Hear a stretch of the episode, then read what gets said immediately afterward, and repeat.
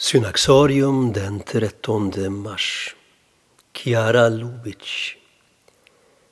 När Silvia Lubic den 7 december 1943 satte tre röda sigill på sin överlåtelse åt Gud kunde hon aldrig ana att det var början till en andlig rörelse, Focolare, med miljontals anhängare över hela världen. En rörelse vars mest utmärkande drag skulle bli strävan efter enhet och igenkännandet av den övergivne Kristus i all mänsklig bortvändhet från Gud. Hon hade länge känt att Gud kallade henne till något särskilt. Och när hon ett par dagar tidigare passerade en järnvägskorsning hörde hon Herrens röst. Ge hela ditt liv åt mig.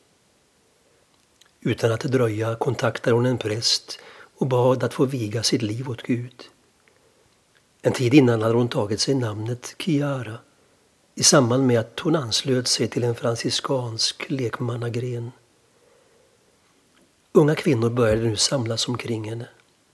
Under dånet från bombningarna tog de sin tillflykt till skyddsrum i staden Trent där de bodde. I skenet från vaxljusen läste de evangelierna och längtade efter att leva ut det i handling. En dag i en mörk källare slog de upp Bibeln på måfå och hamnade i Johannes evangeliets sjuttonde kapitel. Fader, att de alla må bli ett. Från den stunden visste de att de blivit födda till världen för det som stod på just denna sida i Bibeln. Deras gemensamma motto blev enhet eller döden. Några månader tidigare hade en präst frågat Chiara Vet du var Jesus upplevde sitt största lidande? I Getsemane svarade hon, men prästen sa Nej, Jesu djupaste lidande var när han på korset utropade orden min Gud, min Gud, varför har du övergivit mig? De orden drabbade Chiara Lubic och kom att genomsyra Focolares spiritualitet.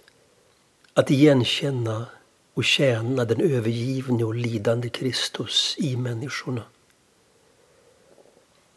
Med den unga Chiara Lubic som ledare växte nu fram en rörelse präglad av enhet och tjänst för de utsatta. Snart var man 500 i den lilla staden men det dröjde inte länge förrän rörelsen började sprida sig utanför Italien. Giara Lubic fick under sitt liv erkännande av fyra påvar och talade med religiösa och politiska ledare över hela världen.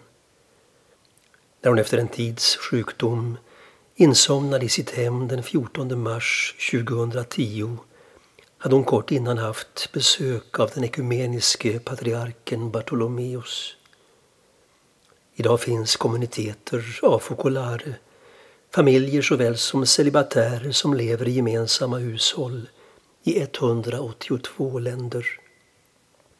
I rörelsens stadgar är inskrivet att den alltid ska ledas av en kvinna. Chiara Lubitsch efterträddes vid sin död av Maria Voce.